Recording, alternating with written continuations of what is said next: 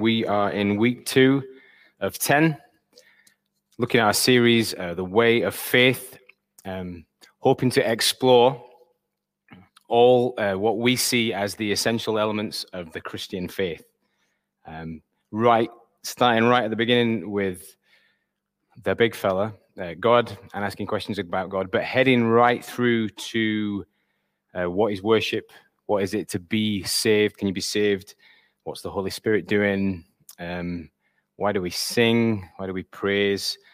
Why do we get baptized? All those kinds of things. And we want to uh, spend this time thinking about this sort of stuff because we want uh, to remind ourselves and to remind you uh, why we do this thing called church, uh, why we live these lives of faith. So we want to really sort of spend 10 weeks.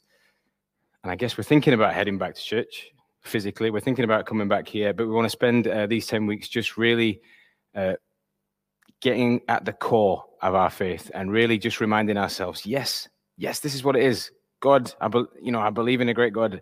And no, I believe in Jesus, and the Holy Spirit really sh- shakes me and moves me.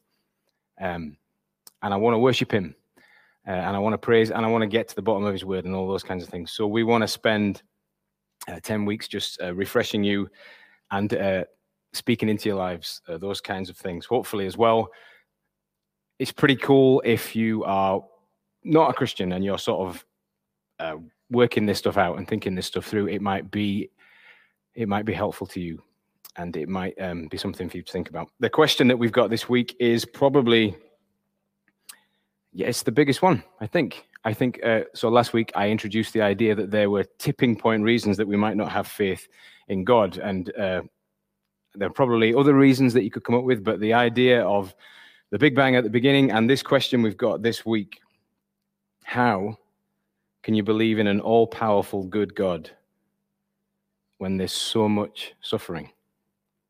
How can you believe in an all powerful good God when there's so much suffering? So, just to unpack that question a little bit, it's like you say, you can't have you can't have both ways. You can't have it both ways. He can't be God, all powerful and good, because there is there is so much suffering. He could possibly be all powerful, but then he'd have to be bad, or he could possibly be good, but then he wouldn't be all powerful because there is so much suffering. And when we look around at that argument uh, that is made before us, and we think about uh, we think about, for example, the pandemic that is at this moment still sweeping across uh, the world and killing hundreds of thousands of people. And uh, when we think about that pandemic, we remember that that pandemic is taking the lives of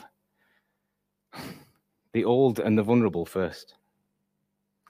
And it is a pandemic in which uh, the affluent people, the affluent nations, seem to cope better? How can there be a good God when there is this happening in our world? Um, but often it's not, at least to me, and I think to others, it's not these big things um, that become the real obstacles to getting to God. Actually, it's things that are much closer to home and much more uh, close to our personal experience. Um, and as I was thinking about, as I was thinking about this, I was driving, um, I was dropping my kids off at school, in Featherstone, and there is a bit of a local celebrity that lives in Featherstone. He's called Ian Clayton, a bit of a local poet, a bit of a hero of mine. If you like, if you like poetry, if you like people from Featherstone, he's, he's your kind of guy. And as I was as I was mulling this stuff over, I remembered an incident. I think it was about ten years ago. Um, he was out um, taking his two twin kids on a canoeing um, trip. Maybe you'll remember this now as as I start to unpack the story and he took them out. And I can't really remember when. I think he's a Yorkshireman. I think it was somewhere in the Yorkshire Dales. And you know, it was a real stormy day, and the the river was a nightmare. And um, his two twins went over, and he, as he retells the story, he said, and it's brutal. He says, "I saved the one I could see, and the one he could see was Edward, and the one he couldn't see was his daughter Billie, who was rushed off um, out." And as I can remember, I can remember thinking about this and uh, you know idolizing this guy a little bit and stalling over it and just thinking this just seems so pointless. such a waste. Those are the things I think that really tip us away from God. Things when you look at them and you go, what? What's the point of that? So that's the argument. How, how can we believe in God if these things happen? How can there be a good God? And how can he be in control if this stuff happens? Um, so let me give you the pat Christian response. Uh, and I'll sort of cough as I do it, and I'll pause, and I'll give you the pat Christian response. And I, in fact, what I'll do is I'll give you, let me give you the conversation that will that will go through your minds. Let me give you the conversation that rolls on between the Christian perspective and the atheist perspective. The Christian starts off by saying, "Well, you see, good God, He created the world to be perfect, but He made us to have free will. He made it so we could kind of do whatever we wanted, and there was an element of whatever we want would happen to us around the world. And not only that." Not only did he create us perfect, but gave us free will, but there's also this other character called the devil who sort of flipped everything, made everything bad. That's that's why it's not all that's why they're suffering. We've got free will, and there's a bad guy called the devil. And the so the Christian argument starts along along those lines, and the atheist's response comes back notice my facial expressions here. It comes back, really? Are you kidding? That that's what you're going to say to me. That's that's the storyline. Is that not a bit of a cop out? You're going to go with the idea of a pantomime bad guy makes makes it all go wrong, and you're going to cop out behind the idea that this free will. Can God not? Can God not rein that in? Can God not sort that out if He's in control? Can He not? Can He not rein that in at all? You're going to go with pantomime bad guy, and you're going to go with free will. How is that? How can that all exist in the same in the same sphere? Is what you say. So, a lot of people have thought about this, but I think the, the at the top end of the thinkers is this guy. I've yet to read a book um, that explains this stuff better than this. And I'm going to read a quote. And my wife mentioned that my quotes were, she did. Can you see her? She's somewhere behind there. You can see the shadow of her. She mentioned that my quotes were a little bit long, uh, and this is no exception. But this will be uh, the best, the best argument, the best way for you to think about it. So, uh, C.S. Lewis was thinking about this stuff. He was wrestling with this stuff, wrestling with this stuff, actually, as far as I can figure out, in the face of grief in face of struggle. So he puts it like this, and it's a long quote, but stay with. Christians then believe that an evil power has made himself for the present the prince of this world. And of course, that raises the problems. In this state of affairs, in accordance with God's will or not, if it is, he is a strange God, you will say.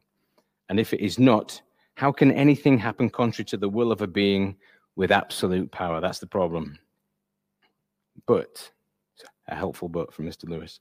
Anyone who has been in authority knows how a thing can be in accordance with your will in one way and not in another. It may be quite sensible. So, this is the example, this is the illustration that's, that's to get our heads around it. It may be quite sensible for a mother to say to her children, I'm not going to go and make you tidy the schoolroom every night. You've got to learn to keep it tidy on your own. Then she goes up one night and finds the teddy bear and the ink and the French grammar all lying in the grate. This is against her will. She would prefer the children to be tidy, but on the other hand, it is her will which has left the children free to be untidy. The same thing arises in any regiment or trade union or school. You make a thing voluntary, and then half the people do not do it. That is not what you willed, but your will has made it possible. It is probably the same in the universe. God created things which had free will.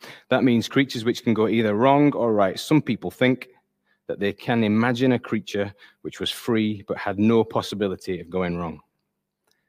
I cannot. If a thing is free to be good, it is also free to be bad. And free will is what has made evil possible. Why then did God give them free will? Because free will, though it makes evil possible, is only is the also the only thing that makes possible any love or goodness or joy worth having. A world of automata, of creatures that worked like machines, would hardly be worth creating. The happiness which God designs for his higher creatures is the happiness of being freely, voluntarily united to him and to each other in an ecstasy of love and delight, compared with which the most rapturous love between a man and a woman on this earth is mere milk and water. And for that, they must be free. I'm sorry about the long quote, but it's the it's possibly up there with the wisest little bits of information you'll hear from me. What is he saying though? What is he saying? He's saying we know that it's possible for somebody to be in control, for somebody to have a will, and for that will to be good. In fact, for that will to be perfect, they can hold a perfect ideal. And at the same time, that whole thing can appear a real mess. And this mess, experienced by the individual, can, the individual can not see the grander point of what's happening. Just a girl in an untidy room, not really knowing what, what's supposed to be happening.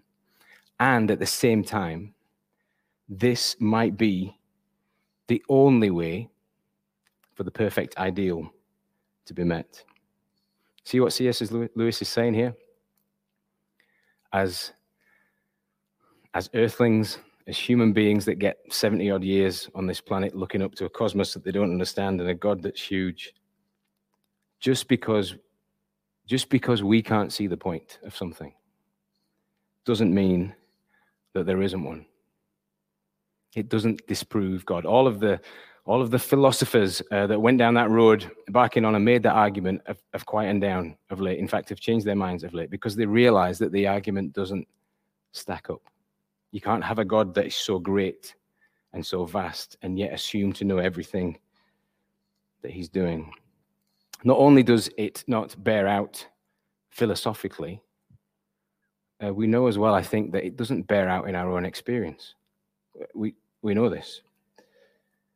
Our lives are filled, um, filled with moments of difficulty, real difficulty. And we can look back on times in our lives that if we had to assess the whole meaning of our life within that short period of time, we would just say, what is, what is the point of this? Why am I ill? Why am I going through this bullying experience? Why am I going through this negative experience? Why am I going through this ill health? Why am I going through zits? Why am I going through whatever it is? And yet, at the same time, we can look back on those moments of our lives and realize, and countless people will say this, those were the moments that defined me. There were point to them. If I had to base the assessment of my whole of my life in that little moment, then I would assume it was all for nothing. But yet, looking back, they've been hugely shaping towards me, hugely beneficial towards me. In fact, without them, I wouldn't be where I am today.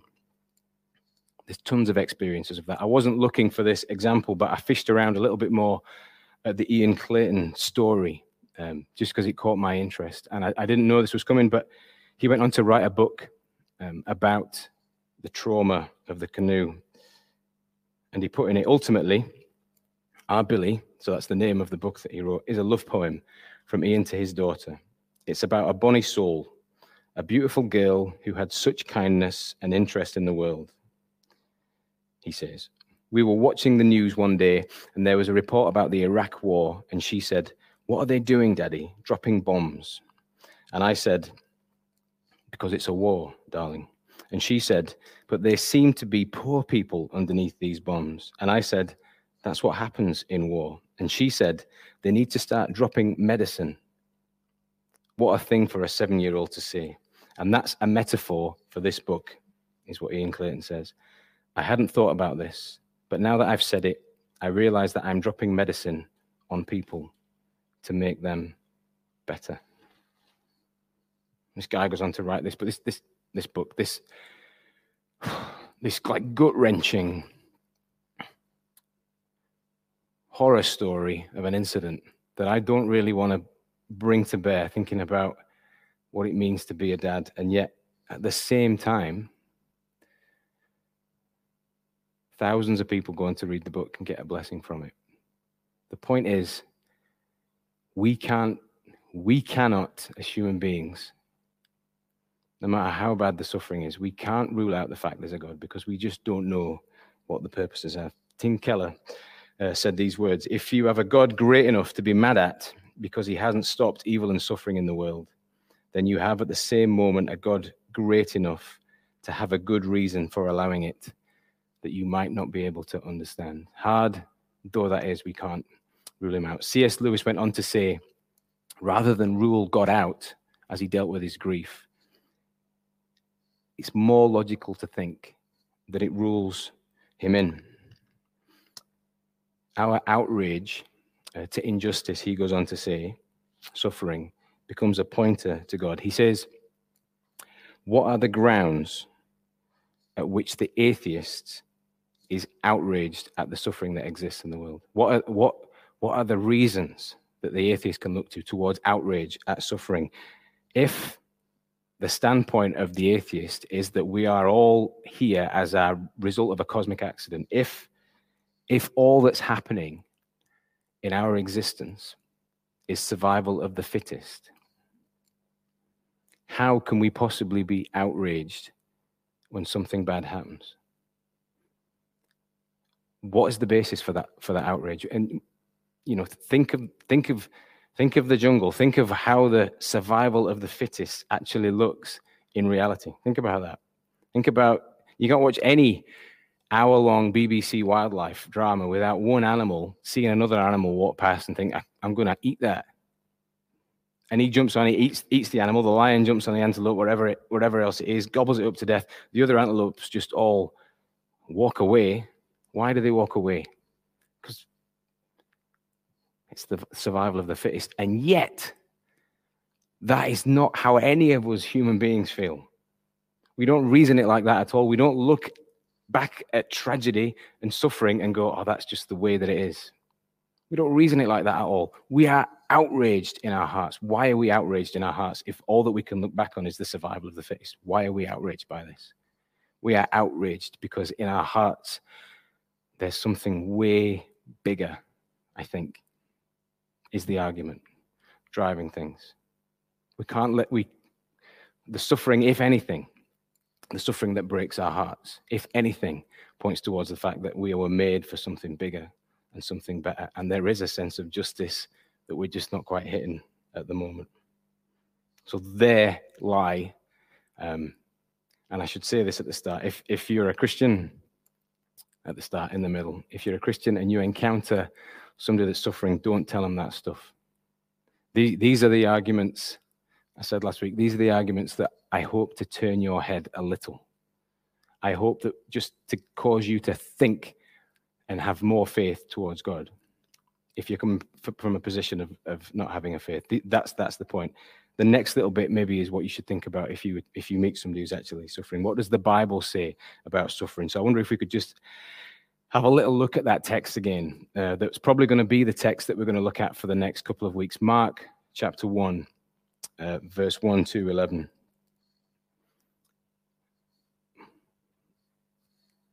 So, Mark chapter, it, it should be, I should just say, what does the Bible say about suffering? It should be, it should be no surprise to us if we've read the Bible that, that we suffer core Bible messages are God is real, God's here, right the way through the Bible, God's here, but also suffering's a reality for people that exist. Those, and, and those two twin things come together. It should be no, we shouldn't, we shouldn't experience suffering and go, well, um, this can't be coexistent with God. The Bible never, ever, if the Bible's the book that proves God, the Bible never, ever lets us away with that. It starts right from the get go. Genesis. It says, Genesis Two, there's a curse on people. The sin has brought suffering, the sin has brought struggle. And then you dot your way through the Old Testament and you read about God's, um, God's holy people, God's holy people, God's set apart people, God's chosen people. Pretty much nothing but suffering. Uh, and then you read through the wisdom books that tells them how to live books like Job, or books like the Psalms, or books like Proverbs, littered with, with stories of suffering. The Psalms has got more songs of suffering than it's got songs of joy and praise. And then you get to the New Testament, and then you get to the stories of Jesus coming and his church and the new hope that comes with that. And it's still, man, it still reads like somewhere you don't want to be. It's still, it's still suffering. There should be no surprise for us. But all the way through these stories of suffering are stories of clinging to God, our stories of learning, our stories of yeah, hope in God.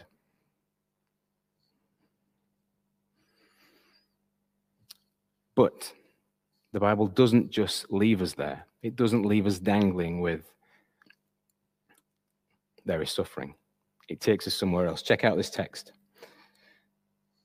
And you read it on the one sense, you come to it on the one sense, and you think it's the start of the Gospel of Mark, and it's just an introduction to the characters. There's no great things going on here. As I said last week, this is one of those passages in the Bible that, that makes sense of, of the whole book.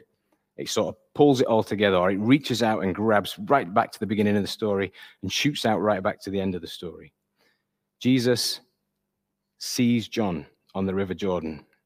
John is baptizing people, and Jesus is about to get into the water. That's what's going to happen. What's going on? The water. Two things um, that you might think of when, when you think of the water. First thing, anyone, anyone from ancient times, what is chaos? It's madness in there. What's going on in there is stuff that basically we don't understand. That's one thing. Hold that, but hold it a little bit loosely. But the second thing that's going on is that this, this to the people of Israel represents all that they know, water, of, of the way that God has dealt with his people the way that God has judged his people and the way that they have sort of suffered under his hand. So you can think about any one of a number of stories. You can think back to Noah and the flood that comes and judges the people, or you can think back to uh, the people that flee, fled Egypt and uh, the Red Sea that comes crashing in in God's judgment. And we see in this moment Jesus getting into the water. Now, up until this point in the Bible story, the only people that were getting baptized were the pagan people. To, to us, just the people who weren't Jewish. The people that were coming round to faith in God were being baptized. It was it was either baptism or circumcision, and I know I know which one I would choose, and that's what was happening. Um, John was there at the Jordan, and he was baptizing people into the Christian faith. And Jesus comes along, Jesus strolls up, and John sees before him this perfect man, this guy who's done nothing wrong. And John knows who he is. He knows the story. And we know this little line that's coming up. John says to him, Why do you come to me to be baptized? And underneath that sort of comment, I think what you can say is John saying, Of all the people in the whole world that should be getting in that water, you're the last person that should be getting in that water. You're perfect and you're getting into that water. What is Jesus doing in this moment? Or what is God doing in this moment? Jesus gets into the water to be baptized. He, in that action, aligns himself at the start of his ministry with all of God's judgment on mankind throughout eternity, with all of the hardship, with all of the suffering, with all of the bad things that have happened because of the curse of sin. God writes himself into the story, and Jesus is his head dipped below the waters, and he aligns himself with mankind. He joins us in the story, and he shares in our suffering. That's what God does. The first thing that God does, He shares in our suffering and He lives a life where we see that. Uh, where he wakes up freezing cold. He's born as a baby um, in a manger. He's got no roof over him. He knows He knows what it's like to be at the whim of the free will. Um, and he gets rejected and he gets beaten up and he gets hungry and he cries and he even reaches a point like many of us reach where he looks up to heaven and he says father don't don't put any more on me yet not my will but yours be done he reaches a point where he completely imbibes what we do but he doesn't just leave us there. This is the beauty and the point of this explanation about suffering.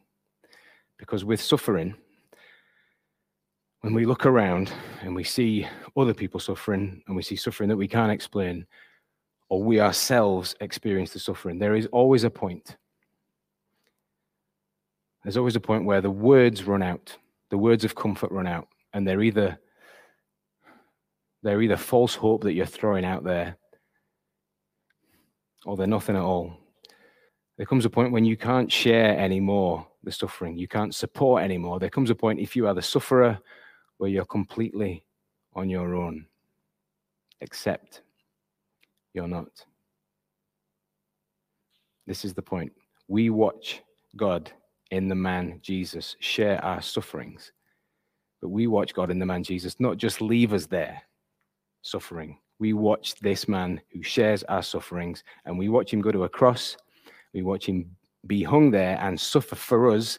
And then we watch him raised again and get out. And in that moment, we realize that there is hope for us in our suffering.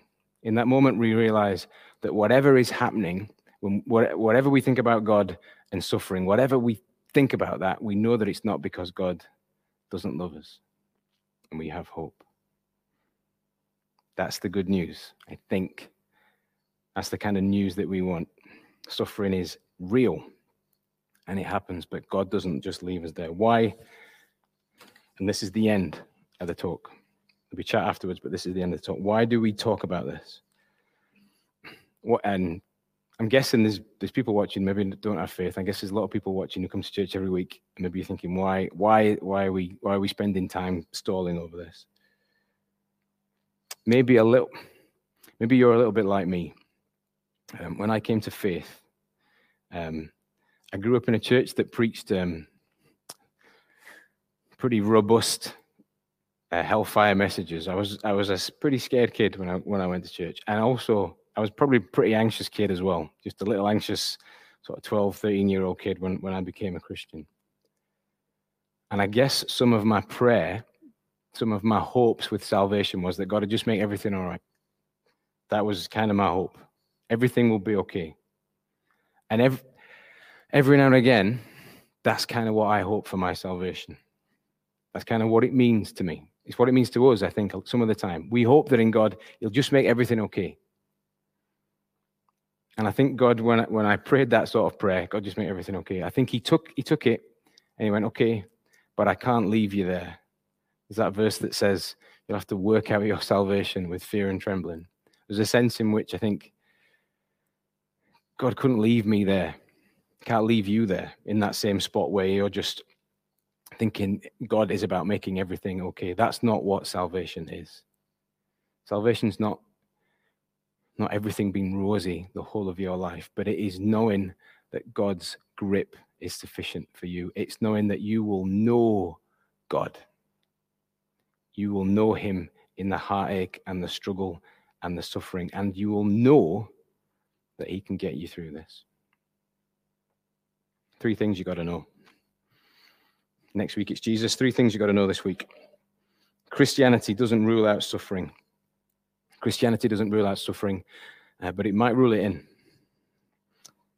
Suffering, though hard, won't rule out God. In fact, it probably rules him in. Whatever you think about God and suffering, whatever you think about that, wherever you're at, when you think about the cross, it can't mean that God doesn't love us. Thanks for joining us again um, and staying with us just as we chat some of that through. There's still the opportunity to text in questions. either by email at hello at xchurch.org.uk or through our Facebook or YouTube channel. I should also say that when we talk about the subject of suffering, it isn't an easy one. And if that's something that you would like to talk to me or Ash about, maybe on your own during the week or have a phone call about, um, then we would love um, to be able to do that with you. And we would uh, see that as a real privilege. So please get in touch with us um, if, uh, if we can help in any way. You're not, you're really not picking the easy ones, Ash. Well, I've we start we started with the with yeah the two hardest ones, the things that might um, cause people to stumble. Yeah, um, the two the two trickiest ones. So yeah, that is the yeah, and it's not a it's not a sermon that I particularly uh, want to give. It's not something I wanted my uh, to talk about all my faith to experience, and I'm n- nervous doing it if I, if I'm really honest because I I feel the heat of the of the sort of the magnitude of the issue, and I I am aware that. Um, in in different stages of life you hear a sermon like that and you just can't or you just can't hear it you just go i just can't that's too much that's too much even though i would call myself christian that's just too much mm-hmm. uh, for me just now mm-hmm. and so yeah i i'm i'm nervous to do it but i feel like um stand by we've got to do it i feel like we've got to do it i feel like it's a really important thing and i, I, I think one of the points of the talk was i think um it comes round for us if we don't if we just live lives of faith that are just um everything's going to be grand, uh, then at some point, at some point down the line, we see something.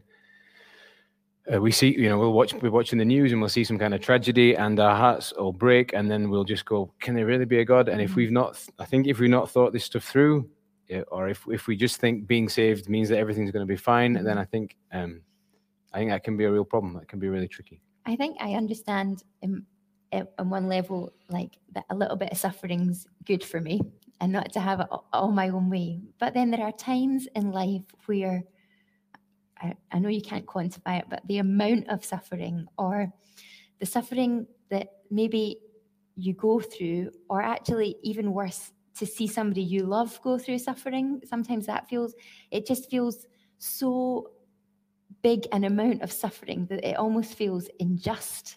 Do you, do you know what I mean by that? It just feels like, that can't be right. That you know that person's gone through enough, or have I not gone through enough? Or do you know yeah. it feels it feels like that. And I I hear what you're saying about hope in Jesus. How what what does that bring to bear in moments of life when it's not like oh you'll be all right this is good for you when it just feels like oh is it is it not enough already yeah uh, yeah i think so often you say oh god's what god's listening to everything you say and he's watching and and all and all this stuff but I, I do think, I do think ultimately, when you get to that point, when you're at that point that you've described, there is only sometimes the hope that, that Jesus brings. That's that's what I would say. I would say there isn't. I would say you get to the point. So I, have seen Christian friends counsel um, other Christian friends through um, end of life experience, and I've seen the just sort of the journey go through. Oh, let me hold your hand. Let me talk to you about this. Let me read you a psalm. Let me do this. But ultimately, um, ultimately that person faces that on their own at some mm-hmm. And yeah, when you can be hugely isolating. When you get to that point, I think the only hope, the only hope that I can throw anybody's way is I can't say, "Oh, tomorrow you might feel better," or "This might happen." I can only say, "In Christ, God, we can see that God loves us, and in Christ there is hope." And that's all. That's all that that's I've got. And and and the other thing I would say is that's better than anything else I can see that's out there. If there's something else that you've seen that offers more hope than that, then text me. Um, yeah, you heard it your friends. Um, the other thing that I was going to just that through you, didn't it? yeah, but explore with that with you a, a little bit more. You talked about how coming to God does not alleviate suffering and doesn't make life rosy. But for somebody who I, it doesn't guarantee or doesn't guarantee, doesn't guarantee that, a rosy life. Um, for somebody who's maybe uh, struggling with that overwhelming nature of sorrow. Does Jesus not say, you know, come to me and I'll give you rest? Is that a contradiction? What do you think about? What do you think well, I think that? you'd probably be asking what Jesus. You'd say to Jesus, "What do you mean by rest? What, what would you? What do you mean by that?" So you'd probably look at that word, rest, and I think even within that, you'd say that that's all about just handing everything over to God. And that isn't in and of itself a rest, but I don't necessarily think that it, he was getting, I don't think he was making the point that, well, you probably, you'll get, an, you have a nice holiday and you'll have this, that, and the other. I think he was saying you can have a deep rooted rest in knowing your creator. And then come to me and you will know God. And in knowing God, you know, that that will be enough for you. The story that um, Tim Keller uh, was telling, he was describing the story of how John the Baptist was assured, and John the Baptist is about to get his head chopped off, and he says, he sends his disciples out of Jesus, and he says, "Are you the one?" And when he when he gets the message back that he was the one, it wasn't like, "All right, great, I don't have to get my head chopped off now." It's like, "Well, then any you can throw anything at me that you want because I know that this person is the one." And that's enough. It's enough for him that that's tough though isn't it in the in the throes of life it's and tough because my prayer and I, have and this is uh, it's a really hard sermon to preach because mostly I um it was preached to me because mostly my well not most oh, yeah often off yeah But maybe yeah mostly my prayers are please make this all right God mm-hmm. please make this all right please let it be that help me I'm struggling help me help me I can't deal with this and just make this easier often are at the root of of my prayers, and I and I would say like legitimate prayers, and, God and I would say, and I'd say God answers yeah. them as well. But there is still suffering, um, and the best way to overcome it is in Jesus. I think. Good. Thanks for your uh, answers on that, Ash. Um, like I say, please do get in touch with us. This is not something that we think we have all sewn up and uh, but we want to talk to you about this and we want to offer you hope in jesus and uh, yeah please get in touch if we can um, i'm just going to pray now and then uh, we'll, we'll, we'll catch you soon father we just want to close by bringing coming to you again and just um, asking that your spirit would speak to our hearts um, wherever we are and um, that hope in Jesus would be real in our lives and would be the thing that sustains us and, and keeps us going. And so this is our prayer. We ask you to hear it and answer it. We know that you are a good God and a loving Father who delights to answer these prayers. And so we bring them to you. In Jesus' name. Amen. Have a good week, guys. Uh, and thanks for joining us. See you soon.